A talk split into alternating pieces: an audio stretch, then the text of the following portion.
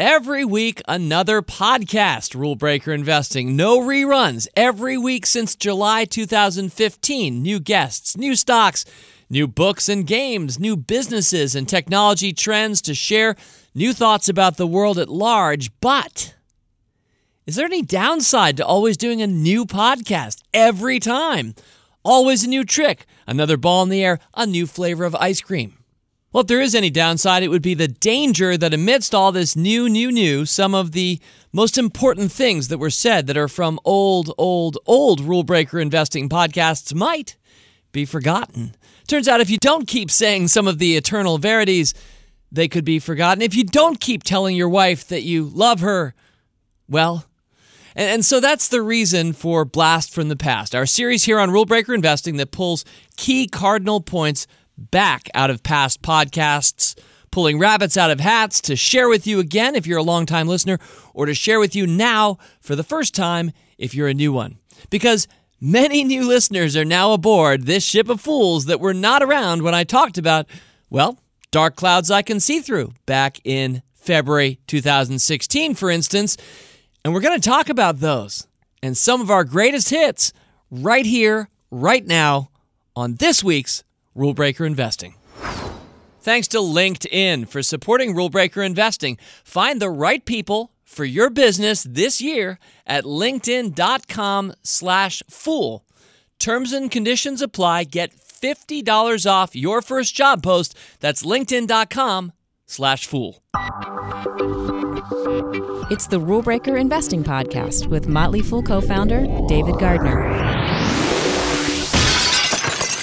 Happy February. That's right. It's the first podcast of February 2019. I had a lot of fun with our mailbag ending last month, our January 2019 mailbag, thinking back again to that wonderful Fool poem by Ben Goland and all of the other fun of that mailbag. Thank you for all the great stuff. And I'm hoping to bring just as great stuff here to you this week. And as I mentioned at the top of the show, we're going to be diving back into some of the most important key cardinal points, things that I've said on this podcast over the years. Now, since I said it on the podcast and everything on the internet is permanent, isn't it?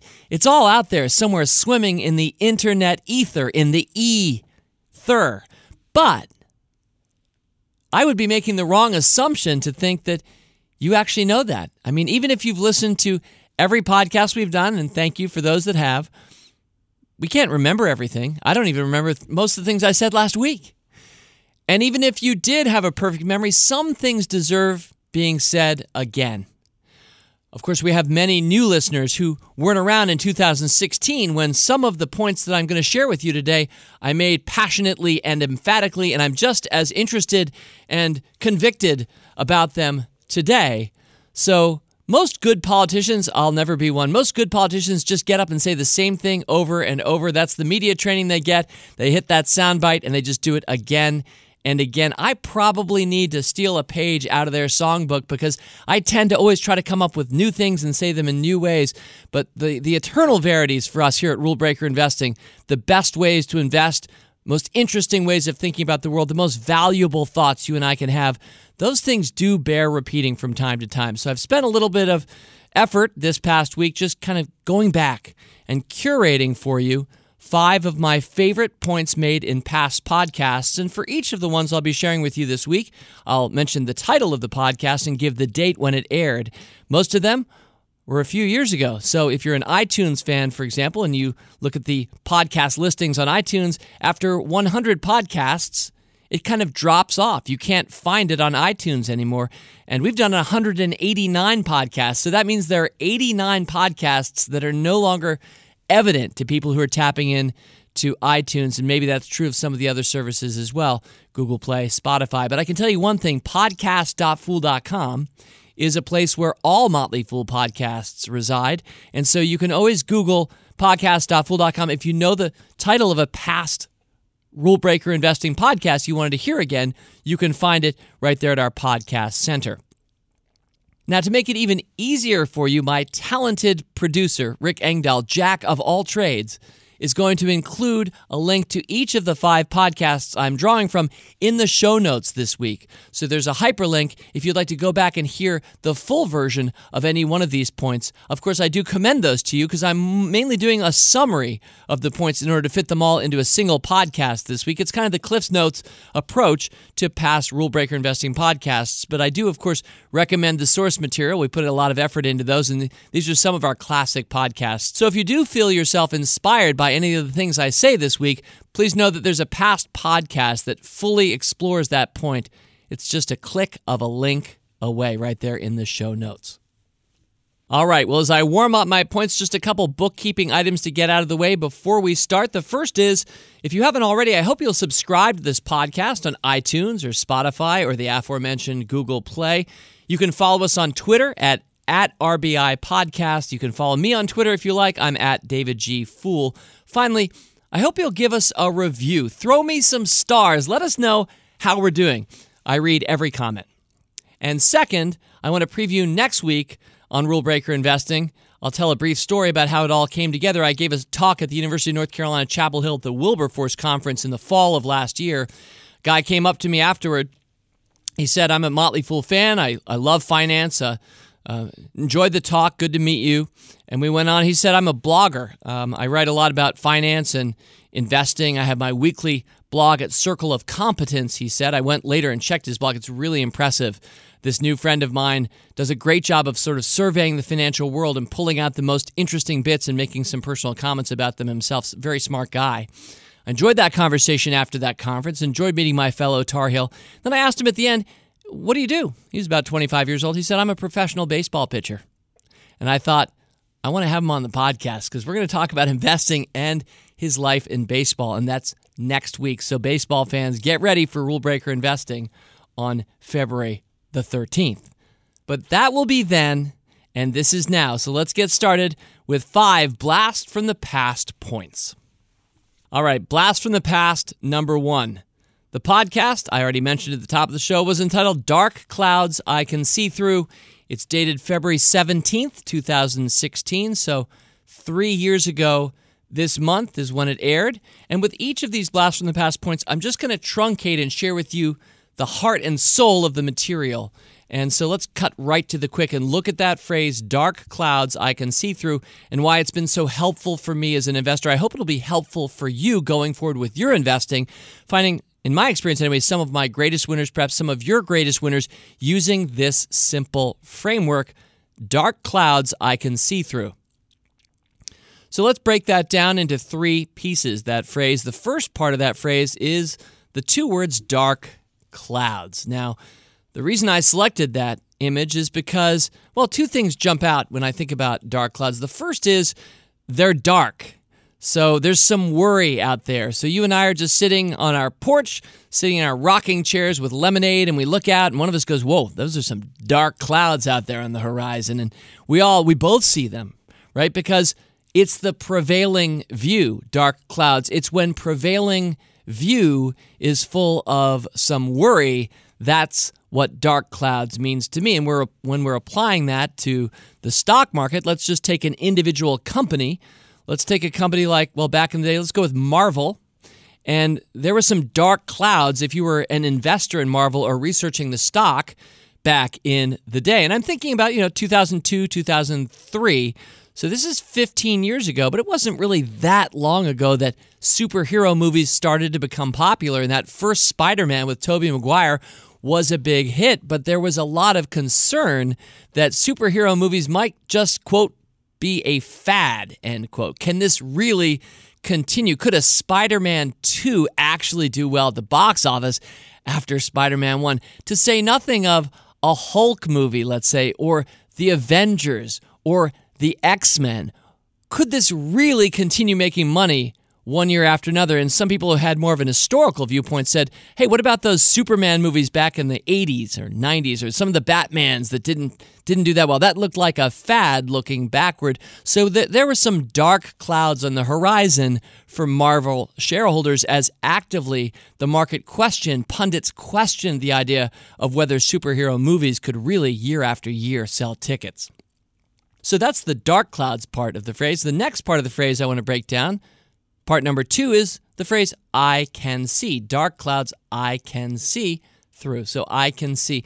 And I can see for me refers to the pattern recognition that you or I develop over the course of our lives. Some people call it horse sense or intuition, going with your gut. In my experience, it's not really an emotional state so much as it's a I think I've seen something like this before, and so I think I'm developing pattern recognition. So, in my experience as an investor, to map it right back to investing, once I see dark clouds enough, I start to be able to see, I think, more than just the dark cloud itself. I can relate it to past examples or contexts, and it's something that I can see. Now, I've developed pattern recognition, but this isn't about me, this is about you. You have pattern recognition too. You see different things than I do. I validate and affirm your viewpoint on things each of us has developed over the course of our lives based on our experiences and our wisdom. We've started to see things and we start to think, I've seen that thing before. And I call that pattern recognition. Now, the last part of that phrase is a key word, and that's just the word through. Dark clouds I can see through. So the through part refers to when something that the vast majority of people believe you find yourself not believing. You're taking a contrary approach. Dark clouds, a lot of worry on the horizon, a lot of questioning about whether Marvel could really continue to make money. But you've seen this before and you see through it. You think, I think that they can make money. In fact, at that stage for Marvel Comics, the company, it had largely heretofore been a comic book company. And part of the magic of what happened to that stock in the 2000s was that the company emerged and transitioned from comic books on paper, kind of a dying medium, still out there, but not an exciting medium, to all of a sudden the silver screen, the cinema, the big picture, telling big superhero stories on big IMAX screens. As an investor, if you bought Marvel, I know some of you did, you have been greatly rewarded. That stock is up dozens of times from our initial recommendation in Motley Fool Stock Advisor in the summer of 2002. In fact, it was acquired by Disney years later. We continue to hold Disney today. We've all done really well, but I'm putting it out there right here with point number one blast from the past that the reason we've done so well is because there were dark clouds on the horizon. Now, I've used Marvel as a quick example, and I need to wrap this up and get to my next point, but I'll just say a few other examples. Uh, Amazon, for years, operated under the assumption, the belief, the prevailing worry that it would never make money, that it was losing money, that it couldn't possibly make money with its e commerce business. And as Amazon has become one of the biggest and most successful companies in the world, turns out I don't think that was right. Do you? And Tesla, for years, has operated under the assumption that the company could not make money with its electric cars.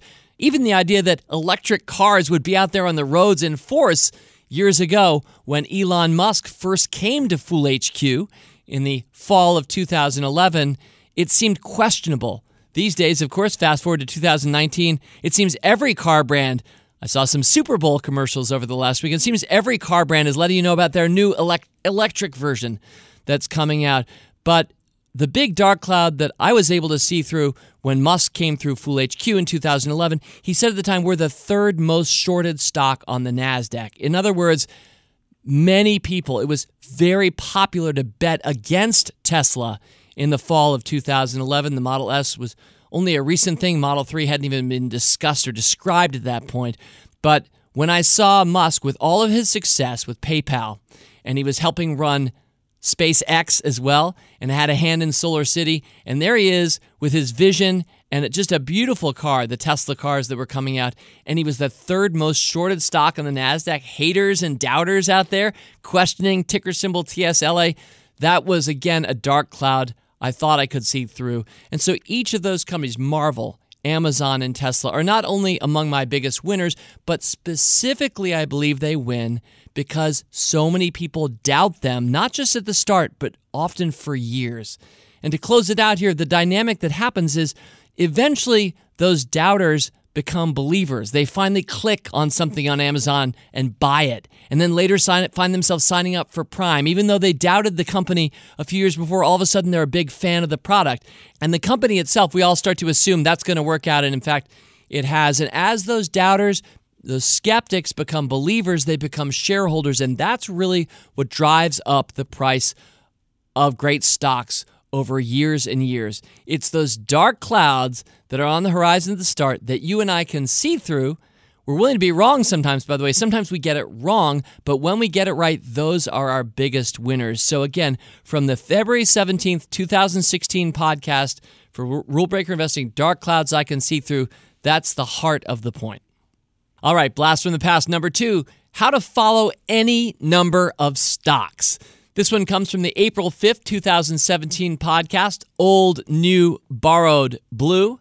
And this was the old point that I'd made because I'd made it before, and yet it's been a couple years, so I want to make it again here on Blast from the Past. Now, a lot of you have gotten interested in buying stocks directly, and I'm so glad you have. I'm so glad you've found us and that you understand that. And many of you have benefited materially, in some cases dramatically, from buying stocks directly along with us for 10 or 25 years, as long as the Motley Fool has been around. So I know I have a lot of people who are already believers and they put that belief into action in their own lives and materially benefited. And I think it's one of the Motley Fool's dark clouds that we can see through. A lot of people think you can't beat the stock market, and yet I think we've demonstrated consistently that, of course, you can beat the stock market, just like you can be average in lots of other things in life, whether it's shooting three pointers on the basketball court or being a better than average doctor or lawyer. There are lots of better than average stock pickers out there.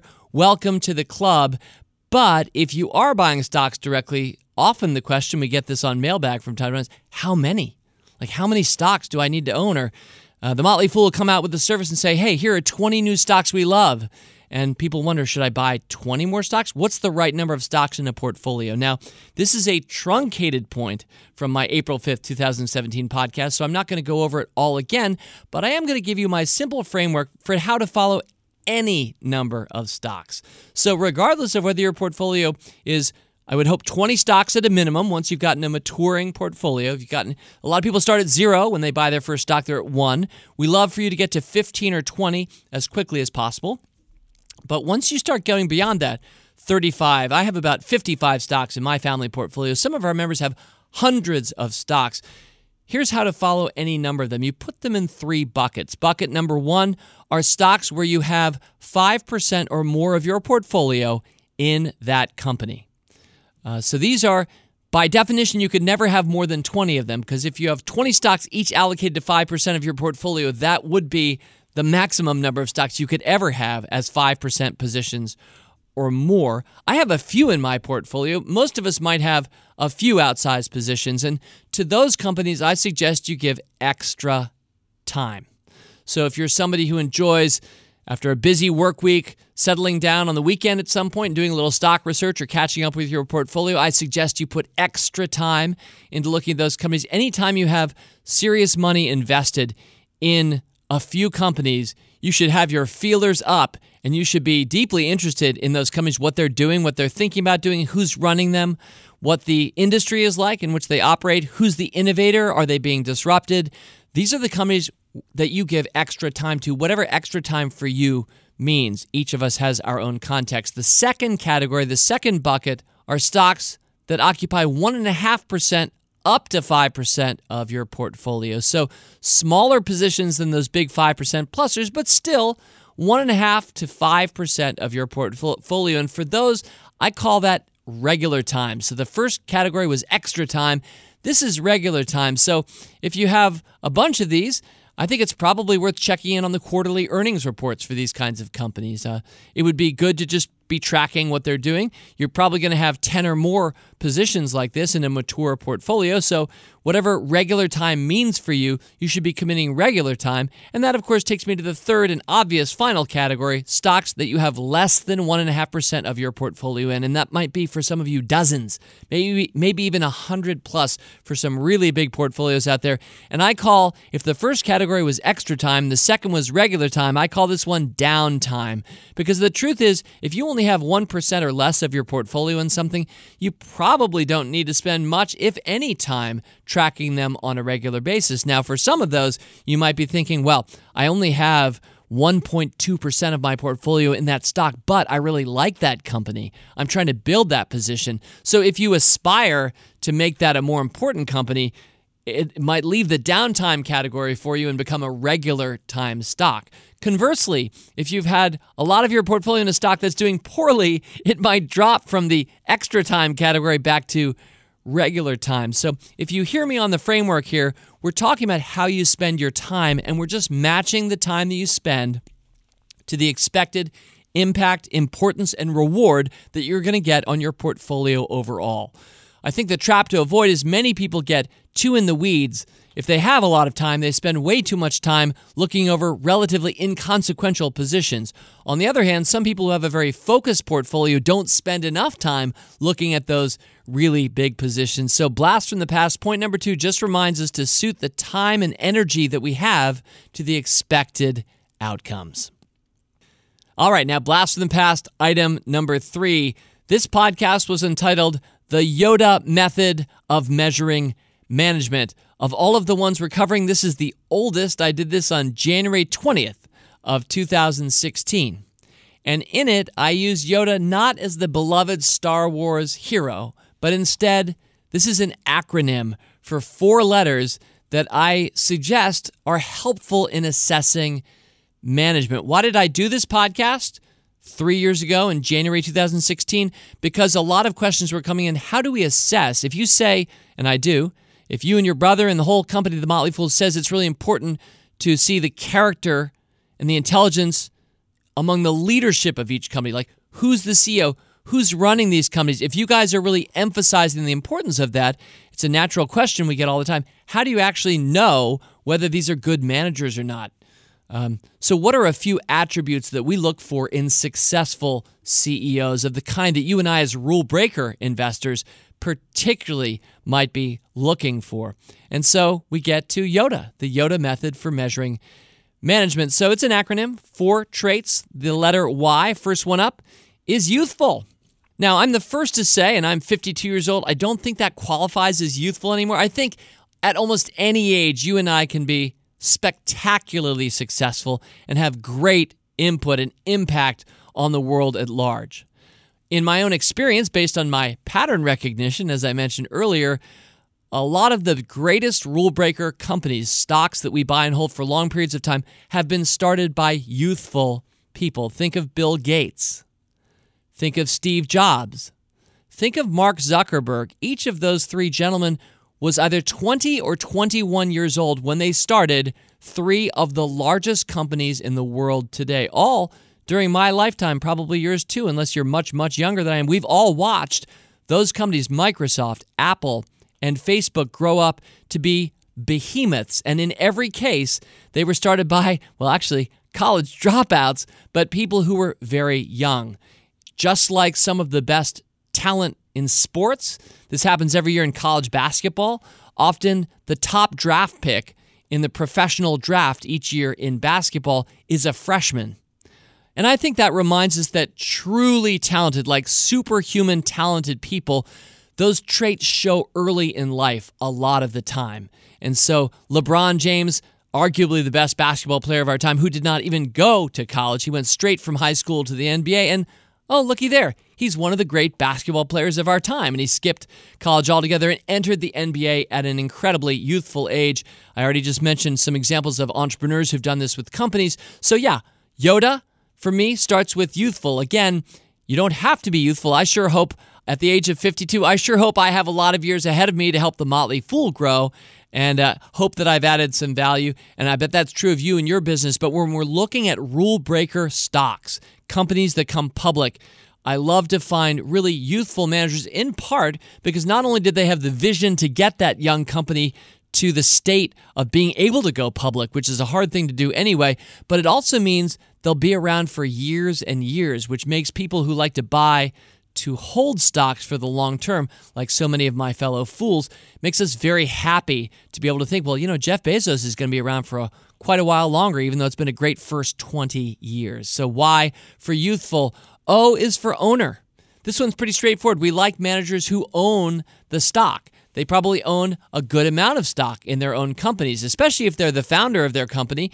Unsurprisingly, they're probably the largest shareholder Uh, that's true of many of these kinds of companies. I've already mentioned some of those those types. So, but we like to see that people are owning their stock, right? It makes me feel much better as a casual mom and pop investor, which is what I am, when I see that the CEO, somebody like Reed Hastings, owns a significant amount of Netflix, even though as Netflix or a company like it grows over the course of time, they tend to get whittled down and they don't have as a big a position, and big institutions move in and start buying parts of the companies. And then these managers are told by their financial planners, you have to sell off some of your Netflix stock because you're way overweighted in that stock, these kinds of things. But for the most part, we want to see these managers, good CEOs of rule breaker companies, owning the stock that they are helping manage. So that's the Y, youthful, the O, owner. The D is for delivers.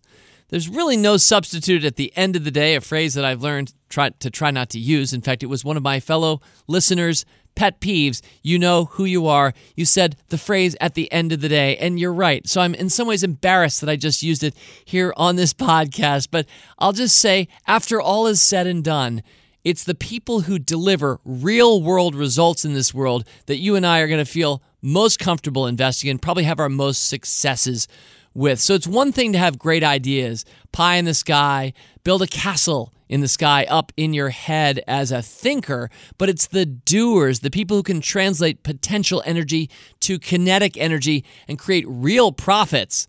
Uh, a company like Snap is a really impressive thing, the way it grew like a weed and went public and at a pretty high valuation. But it's a stock I've never recommended because I never felt comfortable enough that those managers know how to create profit. And indeed, I think the company reported earnings this week. I haven't seen them yet, but it's been a really bad few years on the public markets for Snap. So, in a way, for youthful managers who are delivering, even just bringing a company public is hard enough. So that represents a form of delivery, and certainly people love Snapchat, and a lot of people use it, a lot more people than use the Motley Fool. So that's very impressive to me. But at the same point, right, when all is said and done, you need to deliver profits. Otherwise, you're not going to be in business over the long period of time. You're not going to be creating successful stocks, which is what we're looking for on rule breaker investing. So it's really important for me. I'm happy to look at development stage companies. I've even done some venture cap investing myself, but our best stocks are always going to be when the CEOs can deliver. And then finally, the letter A is just for ambitious. I love ambitious people. The word ambition often has a negative connotation associated with it. Oh, he or she's ambitious uh, we say looking askance. But the truth is, for people who want to make real world impact, take Jeff Bezos to go back to him again, who said early on in Amazon's initial documentation and on their website, he said, We want to be Earth's most customer centric company. And I think over the last 20 years or so, they've done a pretty good job making a strong argument that Amazon is Earth's most customer centric company. But whether you agree with that or not, you and I can both agree that is an ambitious statement.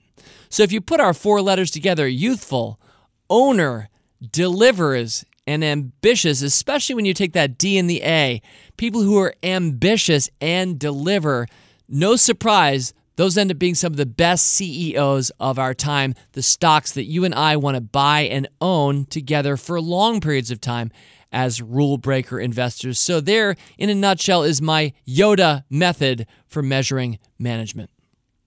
I should mention, of course, that anytime we use an acronym or I truncate a point on a blast from the past podcast, it, it, risks oversimplification. Of course, there are many other traits or factors, and some of the ones I just shared with you can run amok in other situations. Sometimes youthfulness isn't a benefit, it's it, it, implies lack of experience, and that can show up in corporate results as well. So, almost any one of the things that I say here, there are some good examples that might disprove this point, but I'm giving you a framework that I've used and I think you can use, even though it is oversimple. All right, I've got two more blasts from the past points, and of course, I tend to always save my best for last. But first, making that perfect hire can help set your team up for success in the new year, doesn't it? Don't we all, especially if you're experienced in business, don't you know the importance of a perfect hire? But where do you find that person? And that's why when it comes to posting your job, I think you should go where you have access to an engaged community that people visit every day. And that, of course, would be LinkedIn. Most LinkedIn members aren't checking job boards regularly, but 9 out of 10 LinkedIn members are open to and interested in new opportunities like yours. With most of the U.S. workforce these days on LinkedIn, posting on LinkedIn is the best way to get your job opportunity in front of more of the right people. It's no wonder a new hire is made every eight seconds using LinkedIn. Find the right people for your business this year at linkedin.com slash fool and get $50 off your first job post. Terms and conditions apply. That's linkedin.com slash fool. All right, blast from the past number four. This one first came to you in October of 2016, a month or so before the elections of 2016, the U.S. presidential elections here in the good old U.S. of A. And I was talking on that podcast about the importance of bringing people together, bringing people together. And what does that at so many organizations across not just this country, but the world, whether you're for profit or not for profit? a lot of us go through this exercise. You decide what are our core values? What are the core values of the Motley Fool? Most Motley Fool employees could tell you most of them.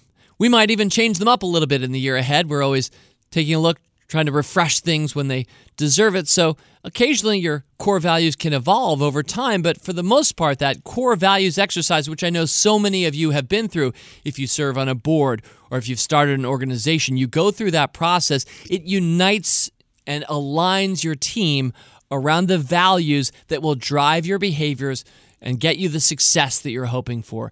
And I was saying back in October 2016, I feel just as strongly about that here in February of 2019 that there's a wonderful exercise we all can do as fellow patriots, in this case of the USA, but this applies to whatever country you live in. And I think it's to ask yourself what are the core values of our country? We live at a time here, at least in the US, where people are constantly talking about. In fact, I want to make a quick point about this in a sec. People are constantly saying, we're so divided. We're a nation divided.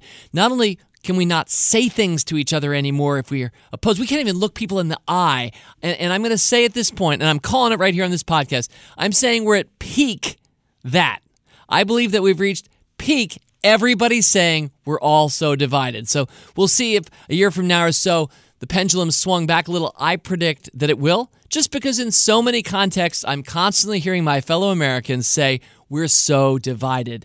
Now, the truth is, we're so united every day here in the US, we make this country work and work really pretty well. In fact, one of the great countries in all of history, and especially in the business world. Every day we're buying and selling from each other, we're co creating value. And the only reason the stock market keeps going up year after year, and I'm not just talking about an eight year bull run, I'm looking at the last century, and then I'm looking ahead the next century, is because we continue to work together really well. We may have different viewpoints, we may have different attitudes about what the price of that thing should or should not be. It's not that we all think the same thing. No, in fact, it is the pluralism, it is the pluralistic nature, especially of the United States, that makes it work so well. But that's why I think it's important to think about what are our core values. Now, I'm going to really briefly as I close down this point, I'm going to give you what I think are the five core values of the United States of America. But I'm the first to say, as I said on that podcast in October 26th, 2016, I'm the first to say the important thing is the exercise itself, or it's asking somebody as you sit next to them at the theater or in a sports stadium or at a bar, you could just ask them, hey, what do you think are the core values of the United States of America? It gets us talking together about what we value together. And we might not even agree on those things, but at least it's a productive conversation and it's a lining conversation. So I felt it was important three years ago at a time of some divide. Again, now, apparently, we're so divided that it seems even more important, even though I'm calling peak divide on this podcast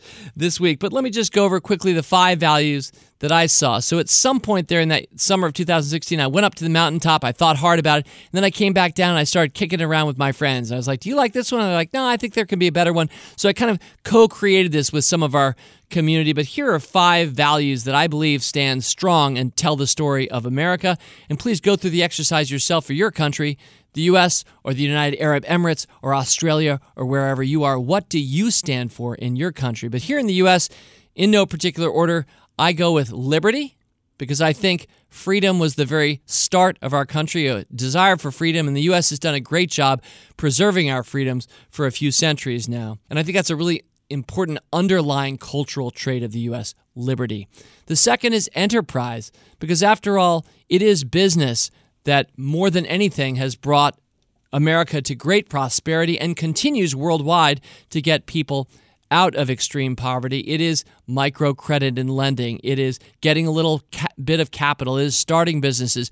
Businesses are what create jobs. And so enterprise is a big part of America. And even though we hear a lot these days about questions about whether Facebook is a good company or not, or whether people really appreciate capitalism as much as they should today, I think it's so evident that enterprise is all around us and it is a wildly, wonderfully good thing.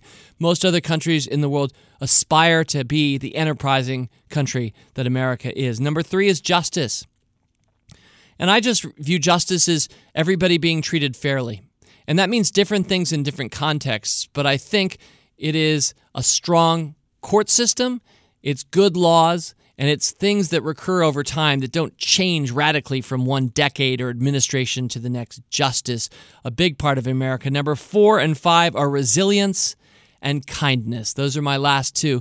And I think resilience is the story of any democracy that survives 200 plus years and has been through as many wars as America has. And I think we prize, whether it's in our military or in our sports, we love resilience. I love resilience as an investor. I love stocks that I can buy that evolve. Sometimes they get hit in the face, get a bloody nose, but over the course of time, they're resilient and they keep growing. They're anti fragile, resilient companies. And then that last word I think is really important, and it's kindness. And I think that's always been a part of the American story. Americans, especially, are one of the most generous nations in the world. The amount of charity that's available in the United States of America is the envy of the world.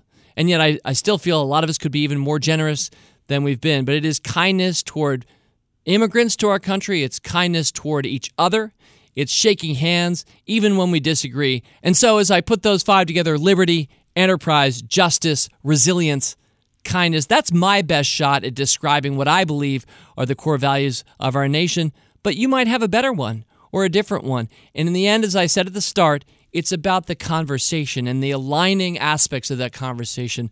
You know, we had a great interview on this podcast and May of 2017 with Nick Epley, the author of the book Mindwise. And Nick was saying, here's a great thing. Anytime you're starting into a political or dicey conversation or somebody who has a very different viewpoint from you, rather than question them or, God forbid, attack them in some way, shape, or form, how about ask them this question? Nick Epley said. Ask them, how did you arrive at the conclusion that you've reached? What are the steps or experiences by which you've arrived at the conclusion that you have? That's a very productive and interesting question. Sometimes you'll discover amazing stories that people have been through or had that explain their viewpoint. Sometimes you discover they don't have much behind that viewpoint. So it can be a really an unlocking mechanism for other people when you ask them that question. All right, so there you go America's core values. And now finally, Blast from the Past, number five. I said best for last. I think this is the best. I've saved it for last. This one is straight up about investing. In fact, maybe. Maybe my favorite podcast or the most impactful one I intended all last year, 2018, occurred on September 19th when I introduced six ways to invest, six hows of being a rule breaker. You know, for years, in fact, now a couple of decades, I think our book was 1998, Rule Breakers, Rule Makers. I put out six traits that we look for in our stocks. And if you're a longtime listener of this podcast, you know it's things like top dog and first mover in an important emerging industry. That's trait number one of the six traits of rule breaker stocks and companies we're looking for.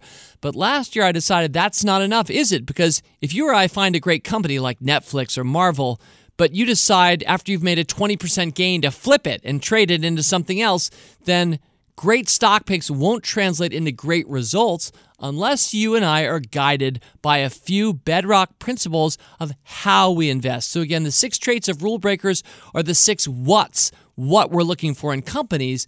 But these six traits are the hows of how I think you should invest as a rule breaker investor. And I can go through them pretty quickly right off the top of my head because part of the way I made this list was to make it a mnemonic. So each of these six traits that I'm hoping you as an investor share, each of them has the number of the trait, that word is somewhere within the trait. It makes it easier to remember. Let me now demonstrate that for you. So, rule number one let your winners run high.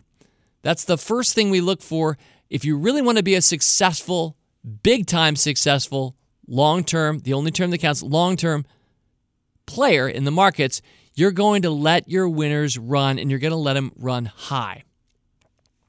That's in a world where so many people, uh, once the stock doubles, they'll say, I'm selling half and keeping the rest. It's house's money. It's the house's money, which it isn't, by the way. It's your money. But there are lots of silly reasons people create to not let their winners run, and they're really hurting their long term returns by not letting their winners run high.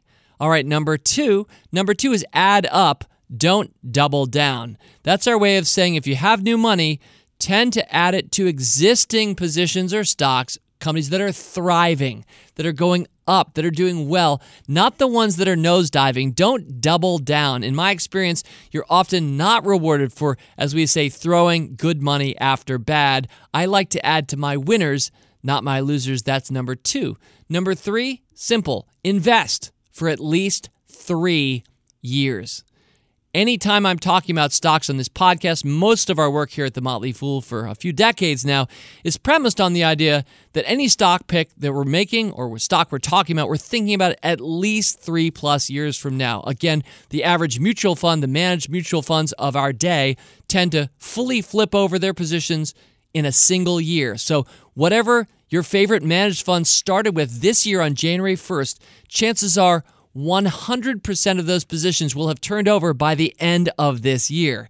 It's really churning. It's it's really bad behavior by fund managers. It creates a lots of capital gains taxes if they succeed for the investors who own the funds each year. You're having to pay a lot just in capital gains taxes when that works, but most funds tend to underperform the averages in part because they trade in and out so much. That's why number 3 here is invest for at least 3 years. Number 4, Remember the four tenets of conscious capitalism. I don't have time to summarize them here right now. We're running out of time, but I'll just say Google conscious capitalism and read about the four tenets, the bedrock foundational points that make for great business. Because companies that practice conscious capitalism, and full disclosure, I'm on the board of Conscious Capitalism Inc., companies that practice conscious capitalism are among the most resilient, strongest, most successful companies in the world today in large part because they're succeeding for all their stakeholders. They're not just doing well by their shareholders or not just doing well by their customers. They're treating their employees well. Their partners and suppliers love them. They're probably really good for the environment and or their local community. They're creating win-win-win-win-win among all their stakeholders. That's at the heart of conscious capitalism. Okay, points 5 and 6 to close. Number 5 is just max 5% allocation. So that means if you're going to buy a new position in your portfolio, never put more than 5% of all of your money in that one stock. In our experience, too many people load up, especially early on as investors. They put way too much in one stock and they end up creating a lot of stress for themselves. Even if they succeed, they create a lot of stress for themselves because now you've succeeded and you have a whole bunch of money in a single stock. So that's why we like those diversified portfolios. And this blast from the past hails back to something I said earlier when I talked about point number two earlier how to follow any number of stocks. And we looked at that 5% number. And so that helps you remember point number five. And finally, number six is aim for 60% accuracy. And what we mean by that at the Motley Fool, we use the term accuracy to describe when you pick a stock that beats the market averages over the point period of time that you hold that stock. So, for example, if you picked a stock and it's up 25% in the next three years and the market's up 22%, we would say you are accurate because you accurately forecast that stock would beat the market. Why is that important? Well, you could have just bought the market through an index fund. So if you're going to invest directly in stocks, you should be trying to beat the market. And our aspirational aim is a 60% hit rate. 60% of the time, it'd be nice to think you and I could be beating the market. That also has you focused on trying to be right more often than not, not doing crazy stuff or taking crazy risks, but trying to be smart as you pick and add each stock to your portfolio for so aim for 60% accuracy. What I want to say in closing is I'm not sure that I myself have consistently hit 60% accuracy over the course of my investing career, but it's that act of going for it that helps us do even better. We've proven at the Motley Fool that you can have accuracy about 50%, which might sound like a coin flip, except that the winners do so well and the losers, by contrast, are such a small part of it. Since a winner can go up 50 or 100 times in value, and the biggest loser you could ever lose would just be all of your money losing 1x when you can make 50x, you can see why the math works out wildly in our favor, even if we're only right about half the time. But we should be trying to do better than that. So, one to six, real quick in closing. I'm going to double underline this because this is the most important thing you heard this week on this week's podcast. And by the way, if you heard it before in September, I'm really happy to say it again because I want the whole world to know. Number one, rule number one, let your winners run high. Two, add up, don't double down. Three, invest for at least three years. Four, remember the four tenets of conscious capitalism. Five, max 5% allocation into new stocks. And number six, aim for 60% accuracy. Well, thanks a lot for joining me this week on this year's Blast from the Past. The last time I did this was January of last year, so this is probably kind of a once a year thing where I like to hit back at the eternal verities, put them back out right in front of our audience, new and old. Now, quick reminder in closing all five of the points I made are from five past podcasts, and each of those is linked in our show notes if you want to go back and drink it all in. Next week, you already know, we're going to be talking baseball and investing. And I know not everybody likes baseball. I certainly hope to make it interesting to you whether or not you like baseball. But with my new friend, I'll be sharing with you next week, we'll be talking about the life of a pitcher and the life of an investor. And that can be the same life.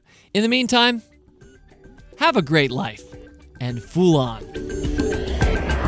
As always, people on this program may have interest in the stocks they talk about, and the Motley Fool may have formal recommendations for or against. So don't buy or sell stocks based solely on what you hear. Learn more about rule breaker investing at rbi.fool.com.